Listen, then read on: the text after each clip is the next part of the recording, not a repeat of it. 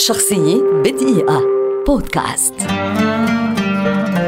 توم هانكس ممثل أمريكي استثنائي ولد عام 1956 ويعد باتفاق النقاد والجمهور معا أحد أعظم الممثلين السينمائيين في التاريخ. كانت بدايته في مهرجان بحيرات شيكسبير العظمى عام 1977 وأصبح أكثر شهرة عندما لعب دور البطولة في فيلم للمخرج رون هوارد بعنوان Splash لكنه لم يجد الدور الذي جعله نجما إلا في فيلم Big إذ حاز أداؤه على إعجاب جميع النقاد واحتل الفيلم صدارة شباك التذاكر. دخل هانكس التاريخ من أوسع أبوابه حين حصل على جائزة الأوسكار لأفضل ممثل في دور رئيسي لعامين على التوالي 1993 و 1994 عن دوريه في الفيلمين الرائعين فيلادلفيا وفورست غامب اللذين قدم فيهما أداء مذهلا وتاريخيا بكل معنى الكلمة.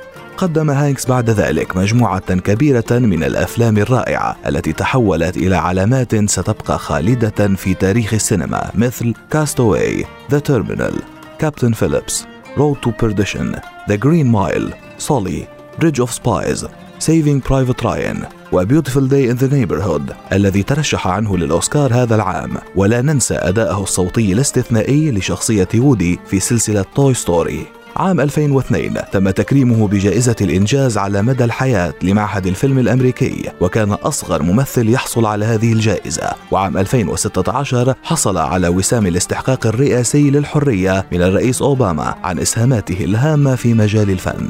لا يزال توم هانكس يمتع ويبدع حتى اليوم ولا يزال العالم ينتظر روائعه سنويا رغم أنه قد أصبح حتى لو اعتزل اليوم أسطورة سينمائية خالدة. شخصية بدقيقة. بودكاست.